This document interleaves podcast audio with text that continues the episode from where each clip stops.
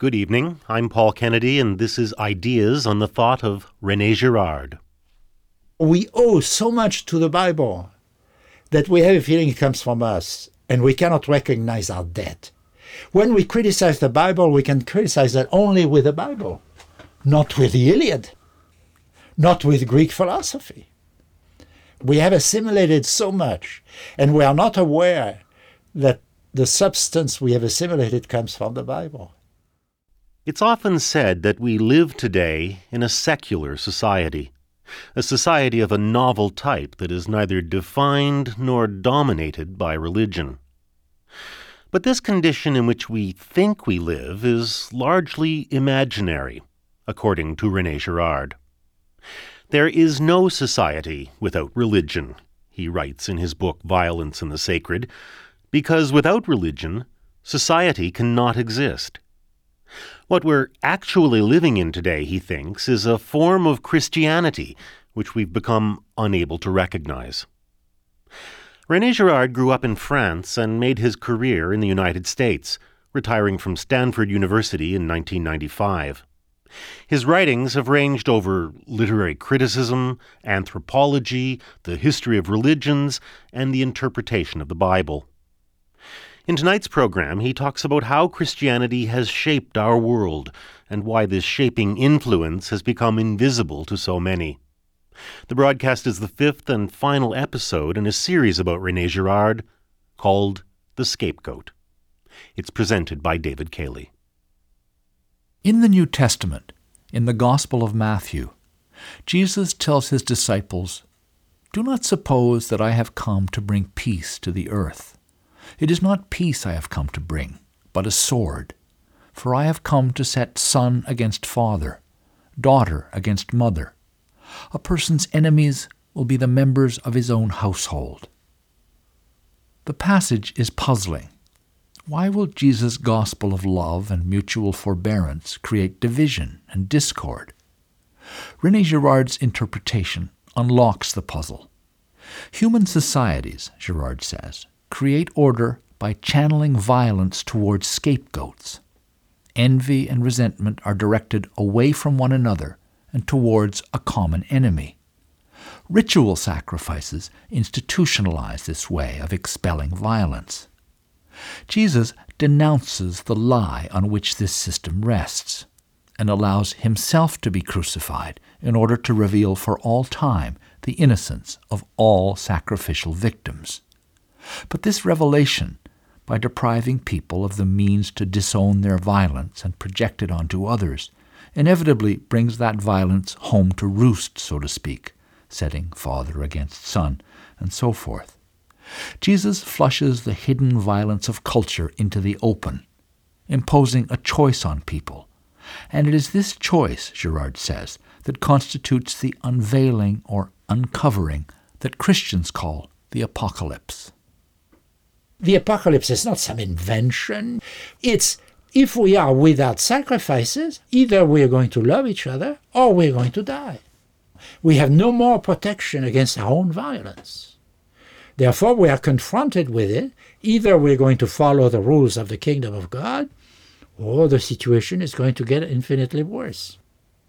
This either or, in Girard's view, is the dynamic that the Christian gospel introduces into history. The effect is gradual, exerting itself over many centuries. But this doesn't by any means imply that the world then grows magically less violent. Sacrifice is a means of limiting violence, a single victim thrown to the gods so that everyone can live in peace. So, when people no longer sacrifice, but also fail to repent, violence can easily grow worse. And this worsening violence, Girard says, is an effect that many contemporary people seem to hold against Christianity. You know, I'm pretty accustomed now to these meetings about violence. Everybody's talking about violence today. They've all read Candide, and uh, violence is a scandal to them. And what kind of a God is that who is supposed to bring us peace?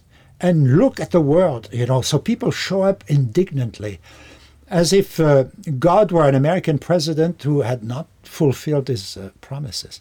But I said, Where did you see in the gospel that Christ was bringing peace? He tells you himself that he's bringing a sword and not peace, that he's separating father from son, mother from. Where did you find that the Christ promises immediate peace? Christ tells you you have to fight for the kingdom of God. Otherwise, you, you won't have either the kingdom of God or even the kingdom of Satan is going to collapse because the kingdom of Satan is self contradictory and is going toward its destruction.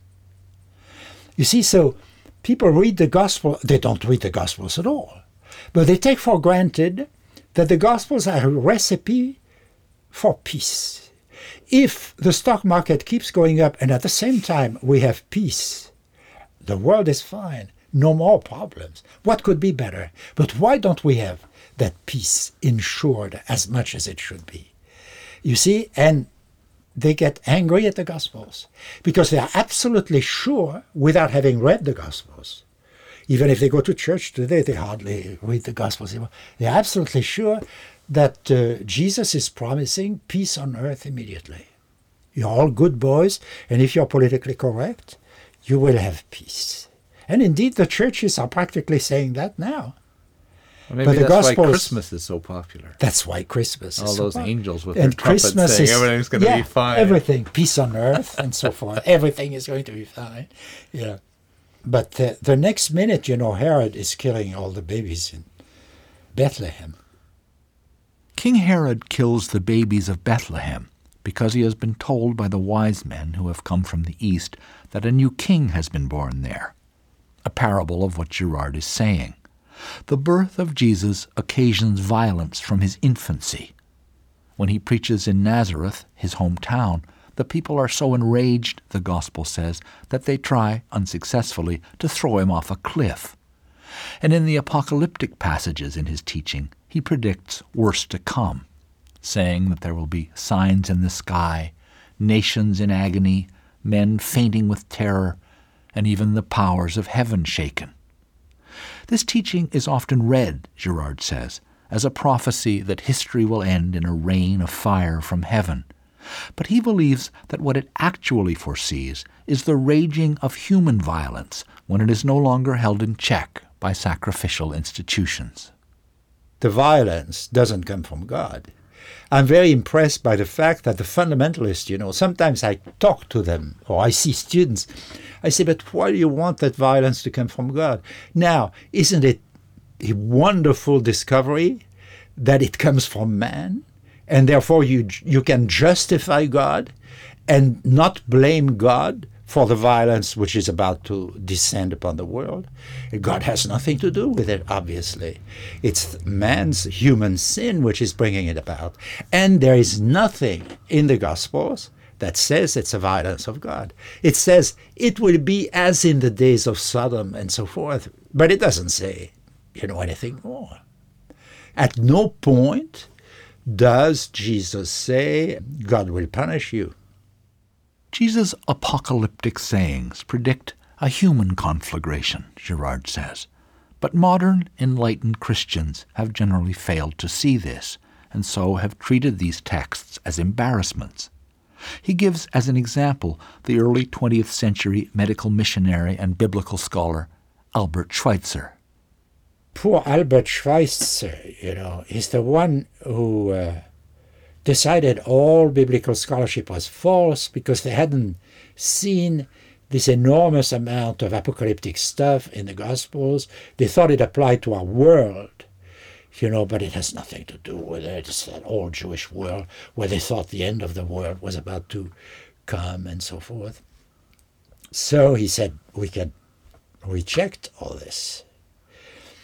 But we live in a world suddenly where the end of the world is present again but it comes back not as a religious text, but as scientific knowledge, as the only type of uh, knowledge we believe in. Let's suppose that an extraterrestrial being, more advanced than we are, I love that. Well, because the only type of advance is technological advance. So people more advanced mean people with spaceships go faster than light, therefore can do what we will never do, which is to get in touch with other beings if they are there. Anyway, if people more advanced than us, if you showed up here, and if you said, look at these guys, they suddenly find themselves in a world which they can destroy in a wink of the eye, literally, if they unleash the destructive power they have so patiently amassed, you know, against each other in total madness, really. Or they can do that maybe even with their technological development, which will make life impossible in the world. At the same time, they have texts which say the religious revelation of the present time is linked with the end of the world. And for a long time, when they were not able to destroy the earth, the part of these texts which talk about the destruction of the world was very important to them.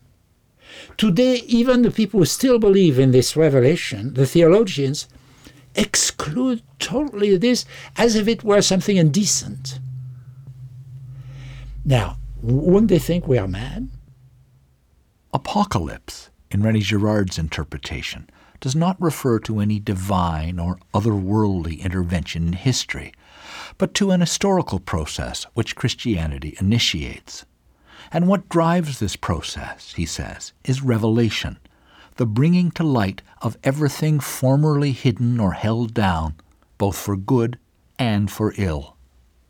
Apocalypse means revelation, period. Uncovering. Uncovering.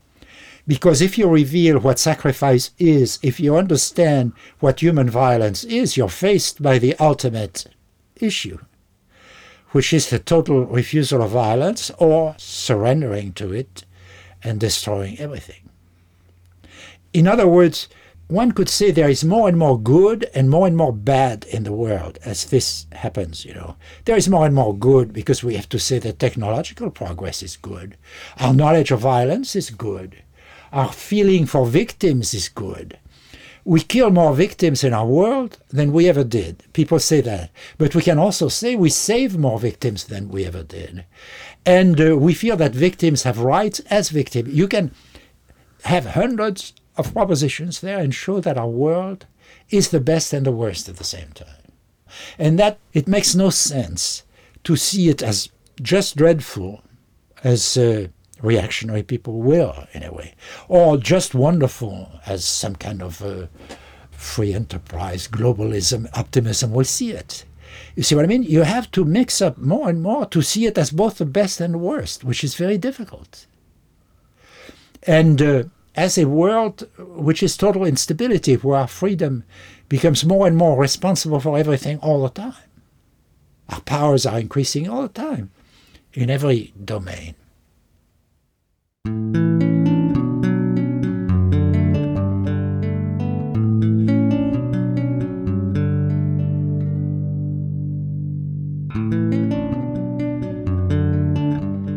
Our world, in René Girard's view, is now in the midst of the apocalypse that Jesus predicted. But curiously, he says, we are less and less able to recognize what is really going on, because Christianity has been increasingly set aside as a possible form of explanation. This rejection begins, he says, in the 18th century with the rationalist, anti religious prejudices of the Enlightenment. The Enlightenment thinks it knows everything because it just got rid of religion. And it thinks that religion is totally responsible for violence. And uh, this, I think, occurs in the 18th century.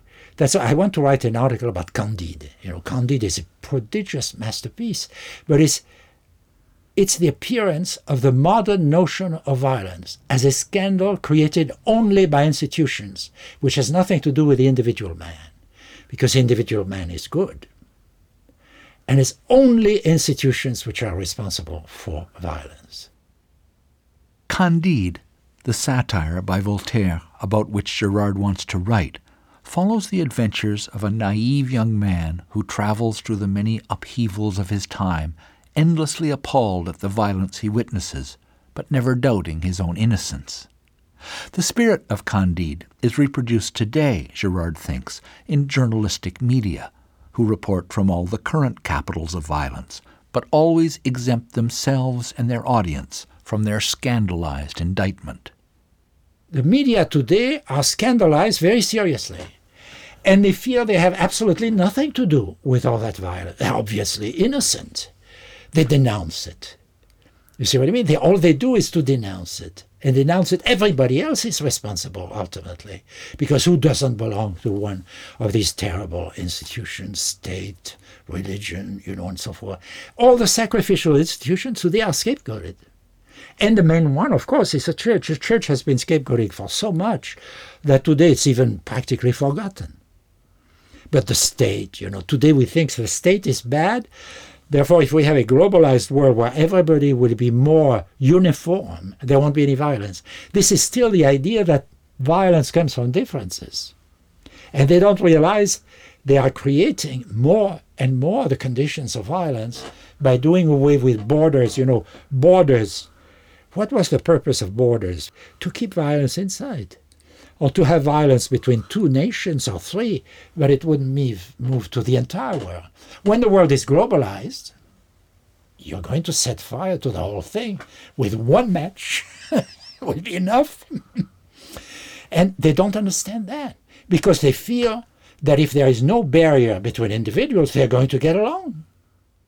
The good individual and the bad institution is the primary myth of our time, according to Rene Girard and it leads, in his view, to a chronic and dangerous illusion about our own innocence.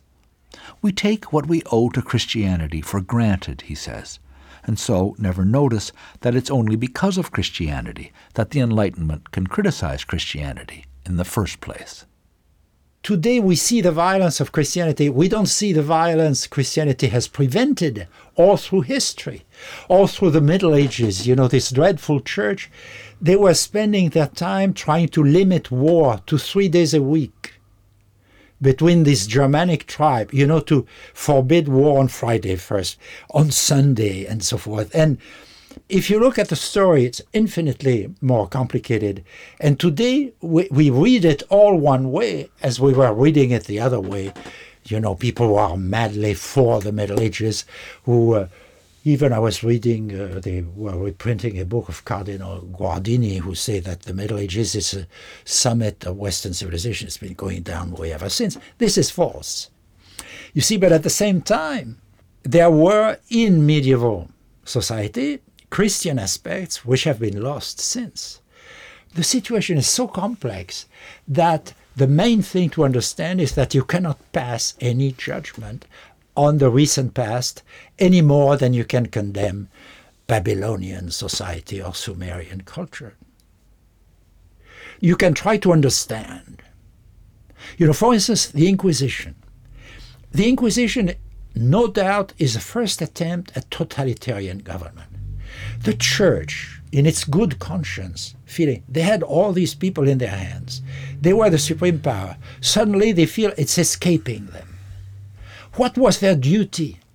Was not giving up there, surrendering the work they were doing? They didn't see violence the way we do. Therefore, when the legate of the Pope in Albi, in the days of the Albigensian War, say, kill them all, God will recognize his own, he was incredibly serious. Because wh- what was wrong with sending these people, the good ones, to paradise? Anyway, God is working with death, you know, and uh, there is a tendency in our world to see violent death as the worst possible evil. But throughout history, there are many people who had values which were more important than their own life. And to a certain extent, you almost feel like you have to rehabilitate this today as our life on this earth in a world without God, where there is nothing else, and so forth, becomes the one exclusive value and so forth. People didn't feel that way. They felt that it was better to kill people with a sword and be finished with it in two minutes than to deliver them into hell by allowing the Albigensian heresy to take over their souls. So killing their body, which would resurrect anyway, since they really believed in the resurrection, was the lesser evil, was the good sacrifice. Today we don't admit that anymore, and we are right. But we have to try to understand them. We are the first to regard violence the way we do. They were still partly, they had one of their two feet in the previous world. You know, today, for instance, you have the discussions between Muslim and Christians, which in my way are very weird because Christians see themselves as totally guilty toward the Muslim because they've been violent to the Muslim. Okay, and this is true. And they are guilty from a Christian point of view. But they are certainly not guilty from a Muslim point of view, since the Muslims are supposed to spread the Muslim faith through the sword. There is no doubt of that. Today, it's not said anymore because everything is becoming Christian in a certain way. But the through the sword is an absolute obligation. And there was no St. Paul in the spread of the Muslim world. It wasn't done through convincing, you know, people, uh, little people and so forth to become Christian. It was done through the sword by the fastest and the greatest military conquest the world has ever known. But in discussions between Muslims and Christians, it goes without saying that you will never talk about that. Because in these discussions, we take Christian ethics to be the absolute value. It's a modern value and it doesn't come from Christianity. It's the natural way to be for us. And when the, the people complain about the violence that comes from Christianity, they are right. But they are throwing back at Christian Christian values, not their own. They can complain because they have Christianity to complain with. From what point of view, otherwise, could they blame Christianity? We don't radicalize things enough we take for granted certain aspects of Christian ethics as if they had been the norm. If you had gone to a Roman functionary and if you had said, I'm a victim of your system, you owe me some kind of uh, compensation, he would have been so amazed, you know, and he would say, You deserve to die for saying that.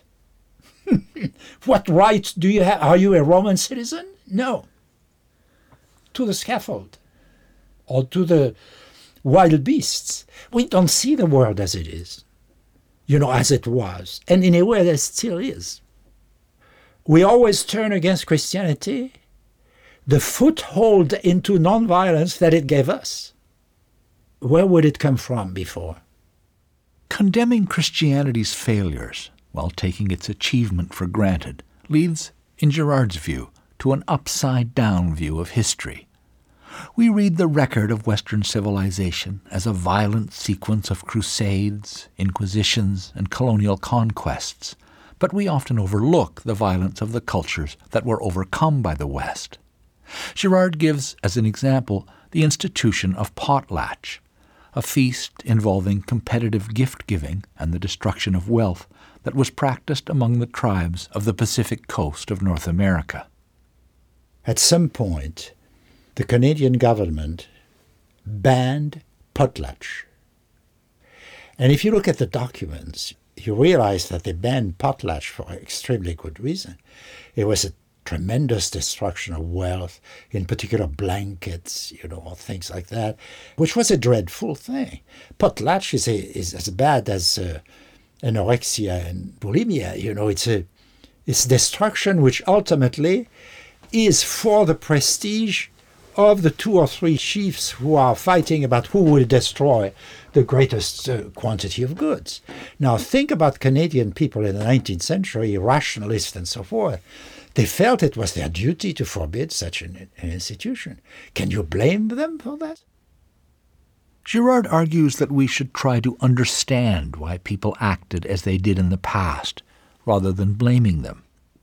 He says this, I think, not to excuse evil acts, but to point up a prevalent form of scapegoating. Blaming our ancestors always implies the claim that we would have done better in their shoes. It's a way of protesting our eternal innocence and brightening our self esteem. And this is what he objects to. Otherwise, he says, he has no wish to try to justify the terrible and undeniable suffering of which Western civilization has been the cause. I have absolutely no right, you know, to say this is worth that and you can pile up suffering that high in order. I, I don't want to do that. I just say I'm a Christian. I believe that it's all for the good. But uh, it's only faith. I don't want to justify it. I can justify it with all sorts of arguments, but they are no good because when it's real suffering, uh, you have to remain silent. A rush to judgment, Rene Girard says, is characteristic of our time. And by this excessively critical spirit, he says, we too easily put ourselves above the world. I think what is lacking in an attitude which is too negative is gratitude. You know, one of the things in Judeo Christian tradition, which is tremendously important, is the praise of God. And that's what we seem to be unable to do in the modern world. We are all rebellion. And we are self righteous rebellion because you see, we are better than this history. We would do better if we were in the place of God. That's all it means.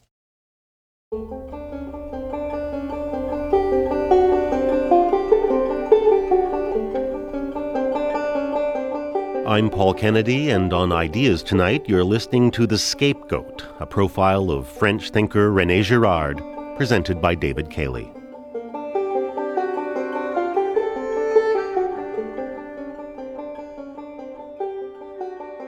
Christianity, Girard has said, is the invisible foundation of the modern world. It is the source of our capacity for self criticism, the cause of our sensitivity to victims, but it is not perceived as such, because we take these capabilities to be a natural endowment and see Christianity only as a corrupting institution that imposes on our native benevolence and rationality and tries to control us by instilling guilt and fear. This, roughly, is what Girard calls the Enlightenment critique of religion. But the Enlightenment at least wants to preserve Christian ethics even if it thinks it can dispense with the rest of Christianity's institutional and theological apparatus.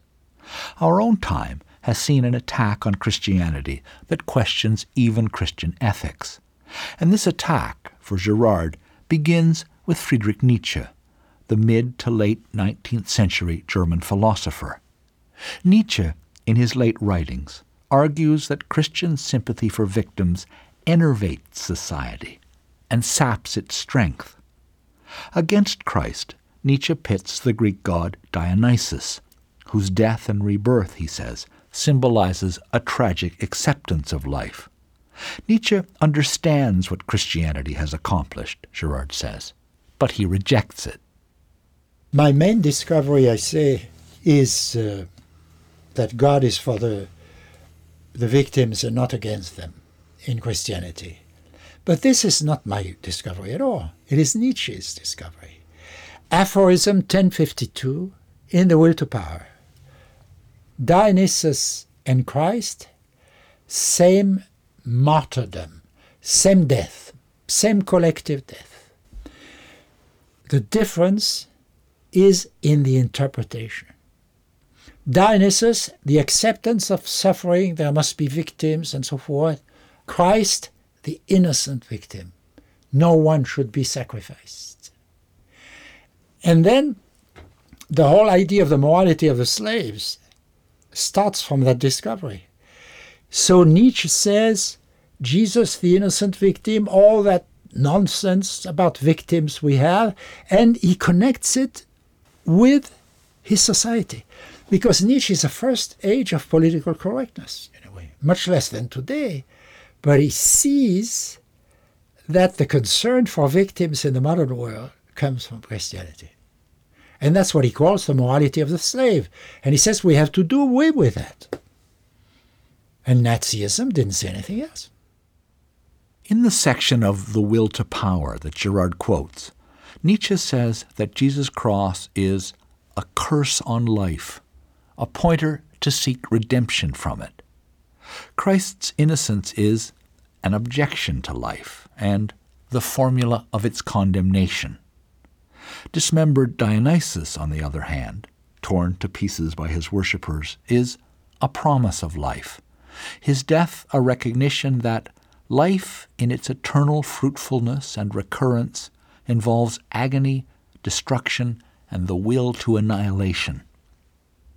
Christianity, Nietzsche says in another late essay, sides with everything sickly and base. It fosters pity rather than the tonic emotions that heighten our vitality. This invective has been extremely influential with later generations, but it is all based, according to Girard, on a misunderstanding. It is the death of Christ that represents heroic opposition to the crowd, he says, while the death of Dionysus is submission to the crowd. The Dionysiac sacrifice is the voice of a mob. And the Christian solution, the victim is innocent, is the truth of a very small minority. The aristocrats are there. They happen to be socially fishermen here, uh, good for nothing there. What does it matter? They turn into aristocrats at the moment when they oppose the mob around them, according to Nietzsche. But Dionysus is obviously the mob. There is not one episode of his myth which is not decided by the mob. Christianity is the exception, saying no to the mob. And Dionysus is the acceptance of the mob. Nietzsche's attacks on Christianity are founded, in Girard's view, on a misunderstanding, and Nietzsche has, in turn, been misunderstood. He is thought of as the philosopher of the death of God, but in one of the writings that gives rise to this reputation, Aphorism 145 in The Gay Science, what Nietzsche actually writes about is the killing of God. God is dead, Nietzsche writes, and it is we who have killed him. What was holiest and most powerful of all that the world has yet possessed has bled to death under our knives. Who will wipe this blood from our hands? Usually people call it the death of God, text of Nietzsche. And uh, if you look at the text closely, you see that uh, the expression death of God is there once, but we killed God. We are the killers of God. What are we going to do to atone for that death? What kind of rituals, what kind of uh, purifications are we going to find?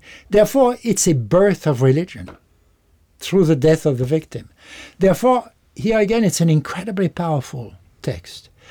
He was under a kind of inspiration, you know, that is very profound. But we all read it as the death of God the formula which is repeated all the way through that passage is we killed God, we killed God. What are we going to do? We have it's like drinking the sea, and now there is no up and no down, no right and no left. All positions are lost. What are we going to do to atone for the death of God? One could just as well call it the birth of God. This passage is important to Girard because it plainly describes not a passive fading away of religious belief, but a sacrificial murder, and therefore the birth of a new order. And this new order will once again include heroism and the cleansing of society by sacrifice. Within Christianity, Nietzsche says, the individual was taken so seriously, made such an absolute principle, that he could no longer be sacrificed. But the species only survives, he says, thanks to human sacrifices. Nietzsche's revolt against Christianity, with its longing for the imagined vitality of the world before the cross, would have many sequels in the 20th century. One that has particularly interested Girard is the work of the great German philosopher Martin Heidegger. It's very difficult to define what Heidegger is after, you know. I would define it as a neo pagan view of the world. In order to see this, a very important text is that famous interview which he gave to the German magazine Der Spiegel years before his death, which they promised to publish only the day of his death, I mean the week after, which contains that famous statement We have reached a point where only one God only a God can save us. And this has to be interpreted as another God, a God entirely different from Christianity. A new beginning from the chaos, you know, out of which everything comes. Heidegger is trying to do away with Christianity, no doubt, in a way which is more extreme than Nietzsche. He's fundamentally Nietzschean in some ways, but he sees very well, for instance, he refuses the Nietzsche formula, the death of God. It's too Christian a formula. If God dies, there is a good chance that he will be reborn. So he talks about the withdrawal of the gods. Heidegger and Nietzsche both want to replace Christianity, to refound society, and to begin again. This ambition also has its contemporary political form, Girard says. He points to two main tendencies in which he thinks the attack on Christianity is expressed. Today, I think we have two totalitarian groups. One which may have exhausted its possibilities, which is the group which is openly anti Christian, which is Nazism. Nazism, I, I really think the violence of Nazism is how are we going to get rid of Christianity? Nietzsche talked about uh, doing it through philosophy, genealogy, showing that the Christians are really for victims only for, what should I say, extremely vulgar and sinister reasons, you know, because they, they are part of the lower class. But uh, the Nazis say we are more powerful than a poor philosopher who was half mad. And we're going to drown the Christian desire to vindicate victims in such injustice, such destruction, that we will prove that the destiny of the Christian world, of the world which has been Christianized, is not the Christian one. I really think you have to regard the open, the explicit nature of uh, Nazi violence. They didn't talk about the concentration camps during the war, the, the death camps, because it would have been very bad from a purely tactical, strategic viewpoint. But I'm sure that if they had won the war, they would have publicized it and said, you see, our world has nothing to do with Christianity. We have won. We have proved that Christianity cannot do anything in this world. So this was the explicit anti Christian view. I think there is another totalitarianism, which is the opposite, which is don't believe that Christianity is defending victims. It's just pretend to. It's nothing but inquisition, terrorism, and so forth. And we are going to show you how to defend victims, which is uh, uh, precisely everything in a way we see today. And the idea of Antichrist, of an imitation of Christ, which would uh, at the same time be a total betrayal of Christianity, I think we have to read much of contemporary history in this light. So, of course, it's so uh, controversial and uh, potentially uh, explosive, you know, that uh, it's very difficult to do. But uh, Nevertheless, I think uh, that the signs are converging in that direction. I would say today, what we call the political correctness and so forth is a super Christianity.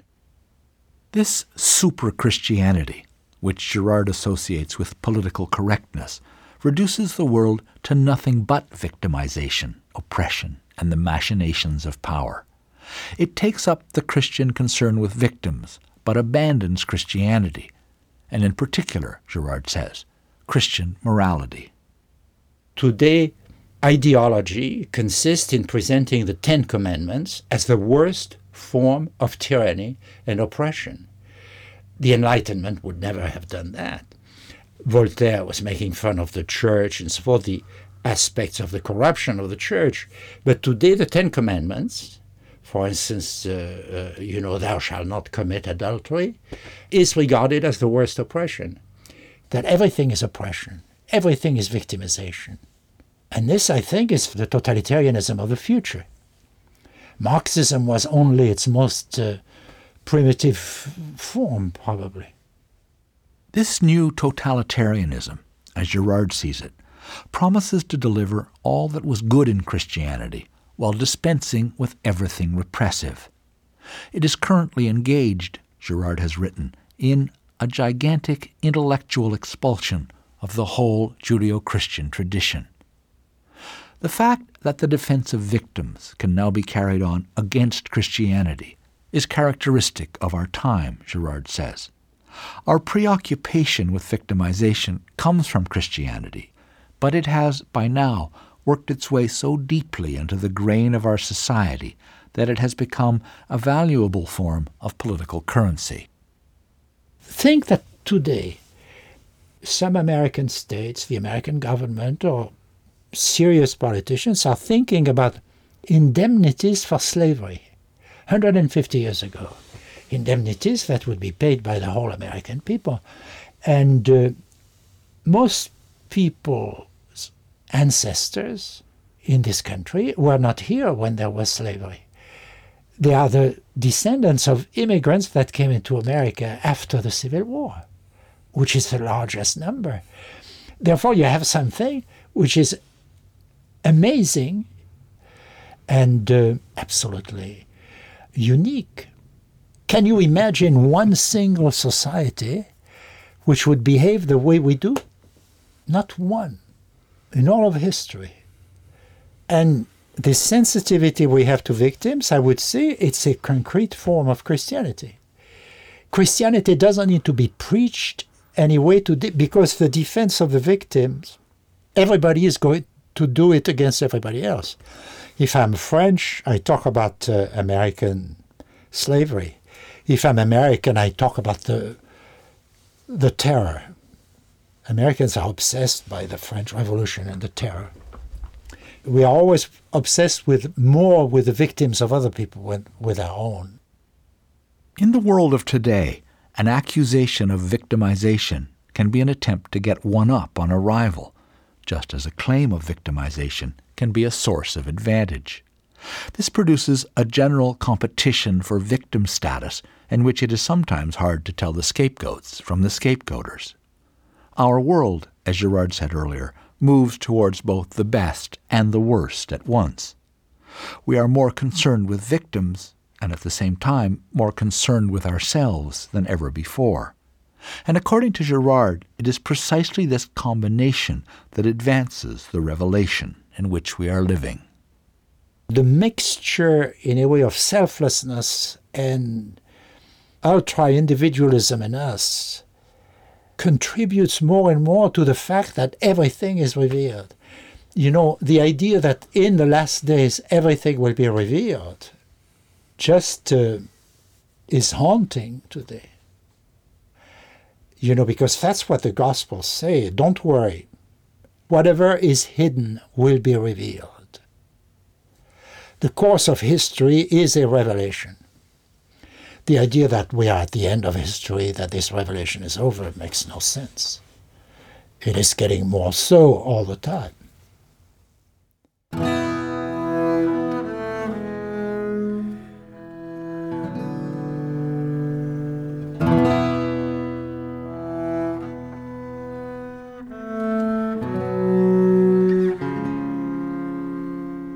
During a long career as a writer and teacher, René Girard has ranged over many fields.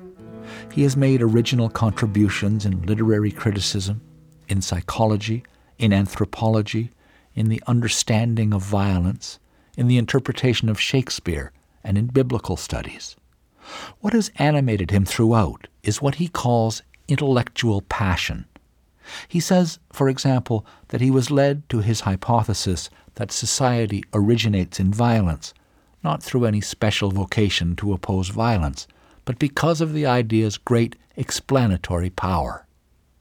What drove me to violence, I'm sorry to say, is not an urge to combat violence it's really an intellectual drive. I felt it solved problems, you know. And I'm interested in solution of problems. I'm interested in text, in showing how things work and so forth. But very few people see that my this intellectual passion is is first and foremost. It's like a puzzle, you know, I feel, and it works. You say I've found something, you know. That's what I like, to have that feeling, right or wrong. So it's more feeling like a scientist in a way than. At the same time, I'm existentially involved, inevitably. Nevertheless, that feeling of it works, it clicks, is very important to me. So I'm a real researcher in a way, you know. I'm, I'm really an academic man.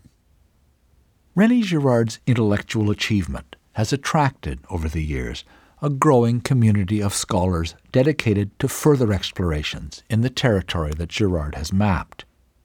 In 1990, some of these scholars founded the Colloquium on Violence and Religion as a focus for this work, and it has met annually in either Europe or the United States ever since. Since 1994, a journal called Contagion has also been published.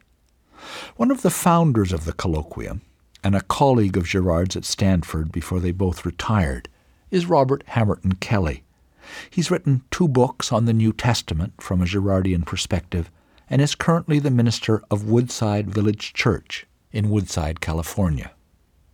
Well, I, you know, I must say that he's a living uh, he's a living example of his own uh, theories. I mean, one is frequently disappointed uh, by the personal presence of great thinkers who turn out to be uh, quite unpleasant or quite unremarkable in their personal presentation. But Girard is the kindest, gentlest man in the world.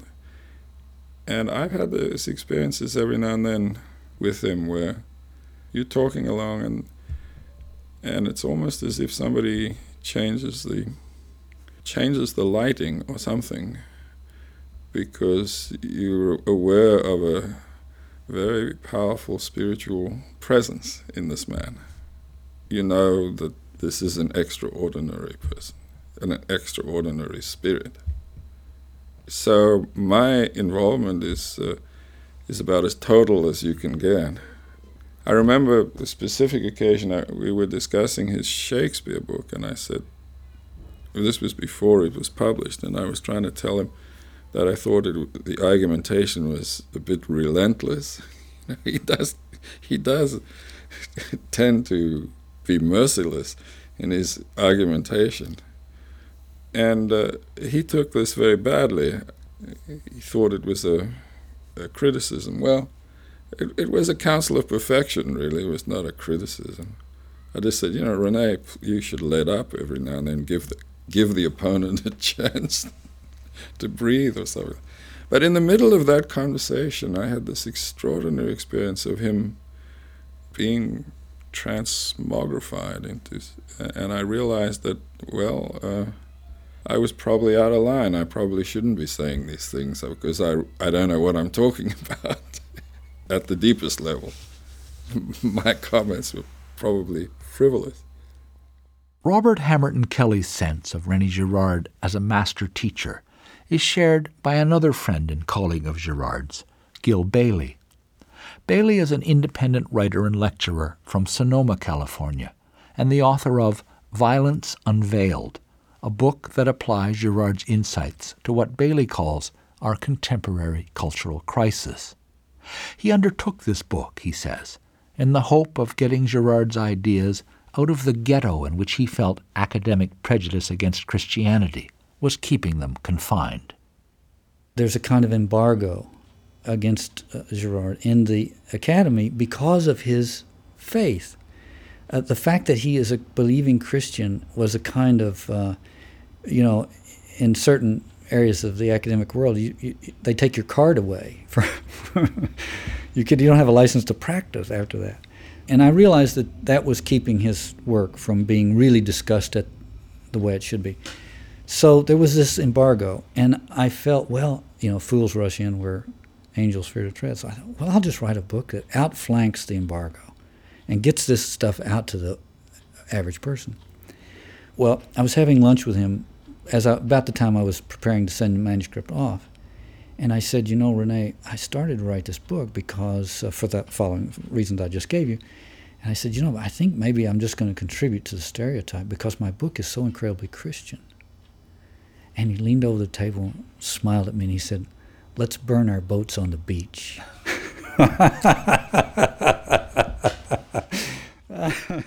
Rene Girard has burned his boats on the beach, adopting during his long career any number of unfashionable postures.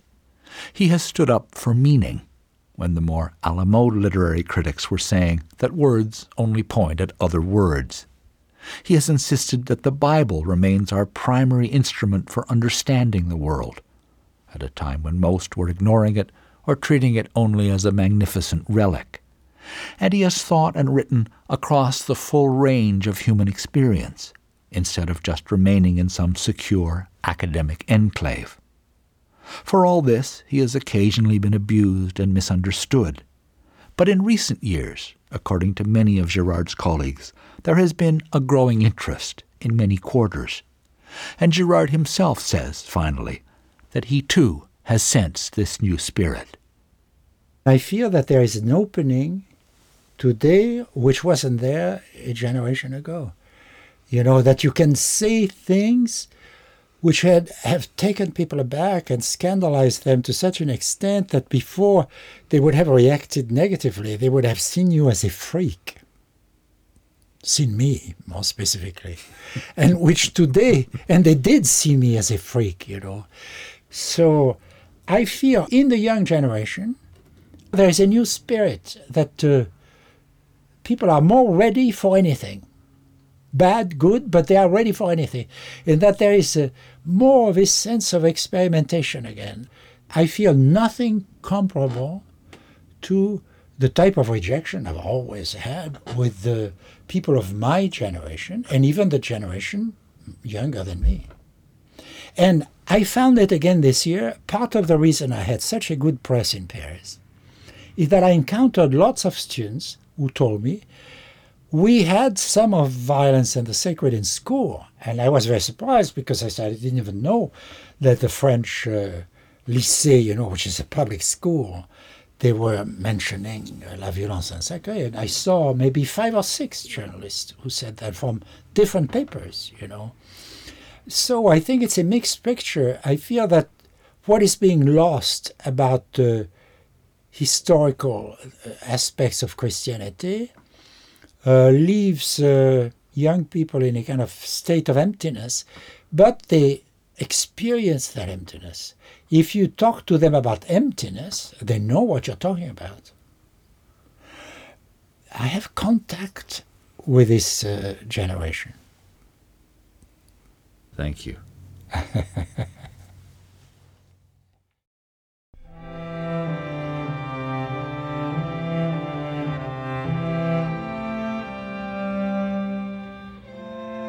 On Ideas Tonight, you've listened to the fifth and final program of The Scapegoat, a series about the thought of Rene Girard. Rene Girard's latest book, I See Satan Fall Like Lightning, is published in Canada by Novalis and is available in bookstores. Tonight's program was produced and presented by David Cayley with the assistance of Richard Handler. David Cayley would also like to thank Robert Hamerton Kelly, Gil Bailie, James Alison, Andrew McKenna, Paul Dumouchel, Sandor Goodhart, and Martha and René Girard for help, hospitality, and good counsel during the preparation of these programs. Sound production by Dave Field. Associate producer, Liz Naj.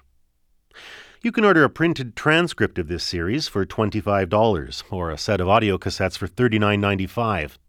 Write to us at Ideas, Box 500, Station A, Toronto, M5W1E6. Or by email, it's ideas at cbc.ca.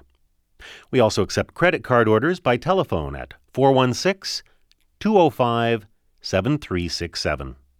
That's 416 205 7367. The executive producer of Ideas is Richard Handler, and I'm Paul Kennedy. News is next.